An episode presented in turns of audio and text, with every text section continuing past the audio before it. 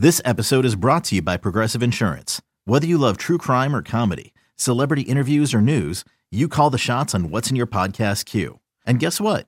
Now you can call them on your auto insurance too with the Name Your Price tool from Progressive.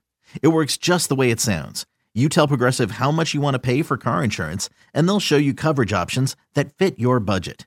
Get your quote today at progressive.com to join the over 28 million drivers who trust Progressive. Progressive Casualty Insurance Company and Affiliates.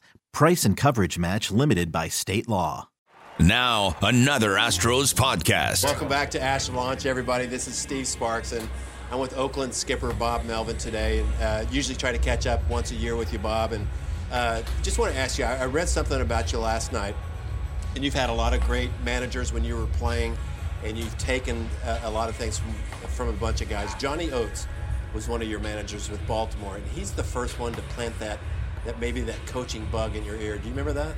I do, and you know I'd never even thought about it before, but we had good dialogue. Your catcher and the manager always have good dialogue, and and really a manager makes the catcher watch the game like a manager does. So just having the experience as a catcher. But we were playing Toronto one day, and they were going from the seventh to the eighth inning, and they had a left-hander pitcher in. We had a left-hander leading off the next inning, and they didn't send the lefty out there just to try to make us make a move. And I asked him, why wouldn't they send the lefty out there just to make us make a move? And he said, he goes, I'm going to tell you something Walter Alston told me a long time ago. He goes, you watch the game the right way, I think you have a chance to do this. So it's the first time that, like you said, a seed was planted that I thought, you know what, maybe someday. And then Frank Robinson, who was one of your managers, he got something out of you that you didn't really expect out of yourself. Do you remember that story? Yeah, there were quite a few with Frank, but he made me a leader, a quarterback. He made me a little bit tougher. When I came from the Giants, I was that younger player, that second catcher that was looked at, you know, like a younger player. And when I got to Baltimore at the end of spring, I said, "Okay, what are your signs to me going to be?" And he goes, "What do you mean?" And I go, "Well, what are your signs going to be for throwers, pitch outs, so forth and so on?" He goes, "Well, let me ask you something.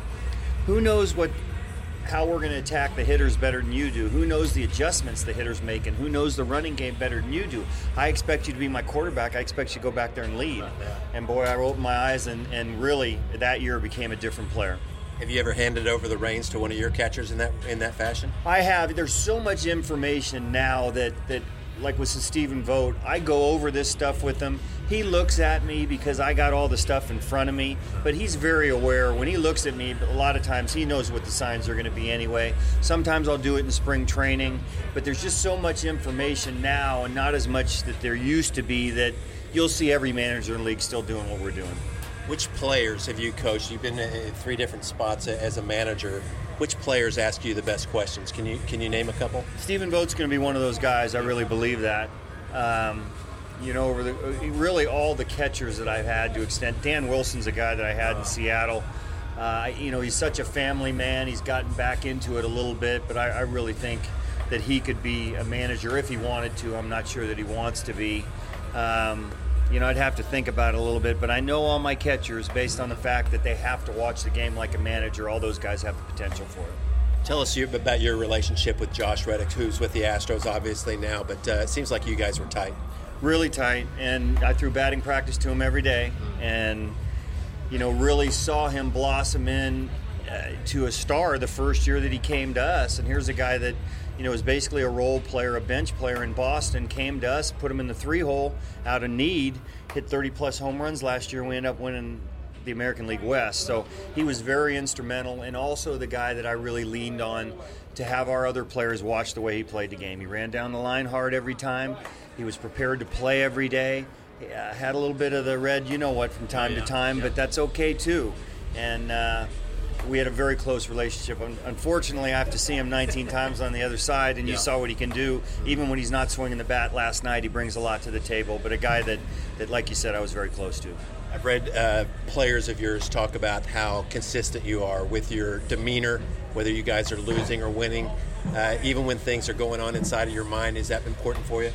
It is. You know, it, there are times. You know, it's our job to motivate them. Um, you know, and inspire them but you also have to be consistent when you're losing. We're going through a tough stretch right now after what was a very good stretch. Yeah. But they have to understand over 162, you can't play roller coaster.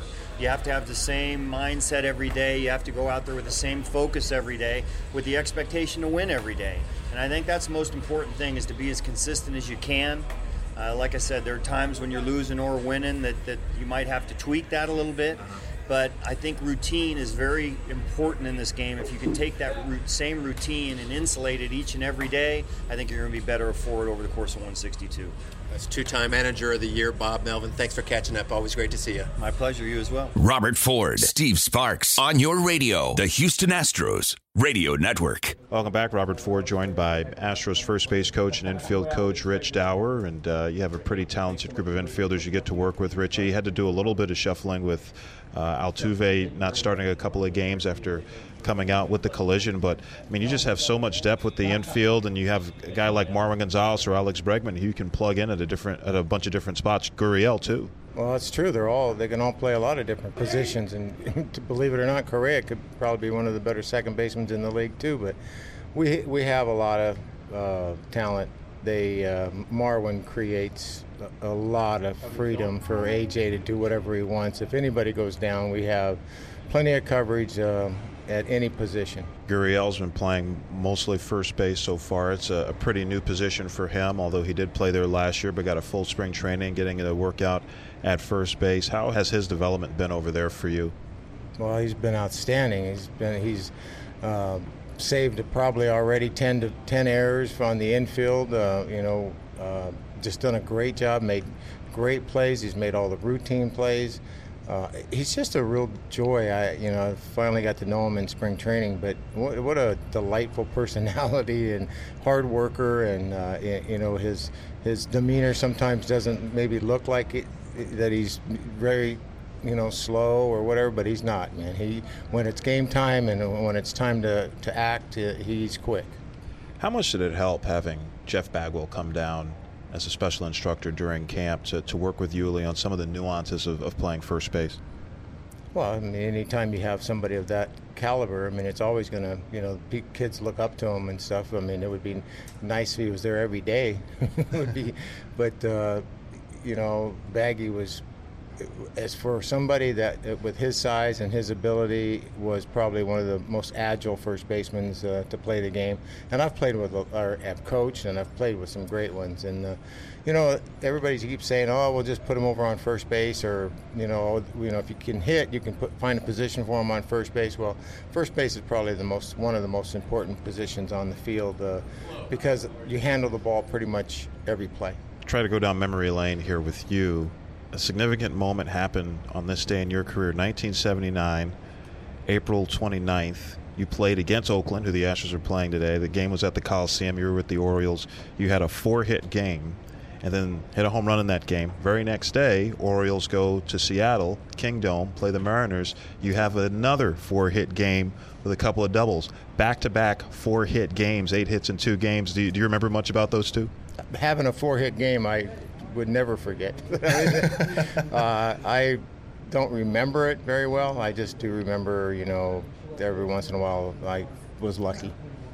So you were you were just lucky sticking around in the big leagues as long as you did. You were just lucky. Yeah. Well, I also had a very good team to play with, so I had a lot of coverage when I wasn't doing well, and there was a lot of times like that. But I always seemed to be able to catch the ball and throw it to first base. So uh, with the Orioles back in those days, if you could, uh, we had pitching and defense, and then uh, if we scored one run, we felt we should beat anybody.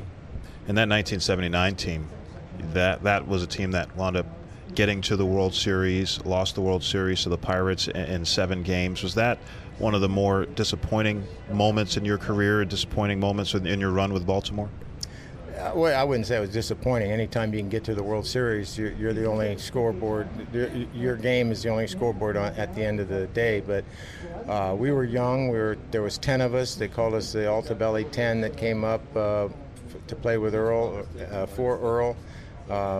I, am not saying we were just happy to be there because we wanted to win and we had a three to one lead and we had a lot of veterans on the club, which is what we've done to this club is add the veterans. So they taught us how to win, and it was very disappointing. But to say it was a major disappointment, I, I would say no. Uh, it was uh, one of my better highlights. Rich Dauer, Astros first base coach and, and infield coach. Thanks for joining us. Thank you. This has been a production of the Houston Astros Radio Network.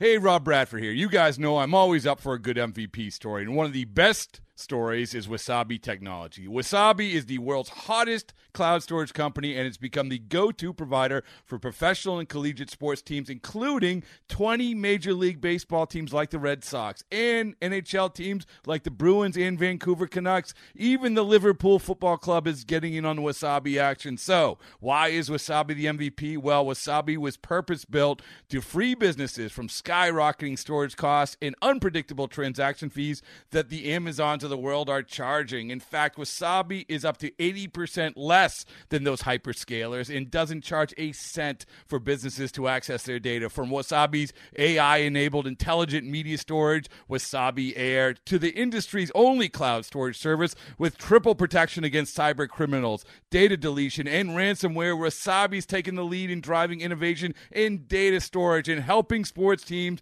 to unleash the power of their data. Wasabi, another Boston based championship team.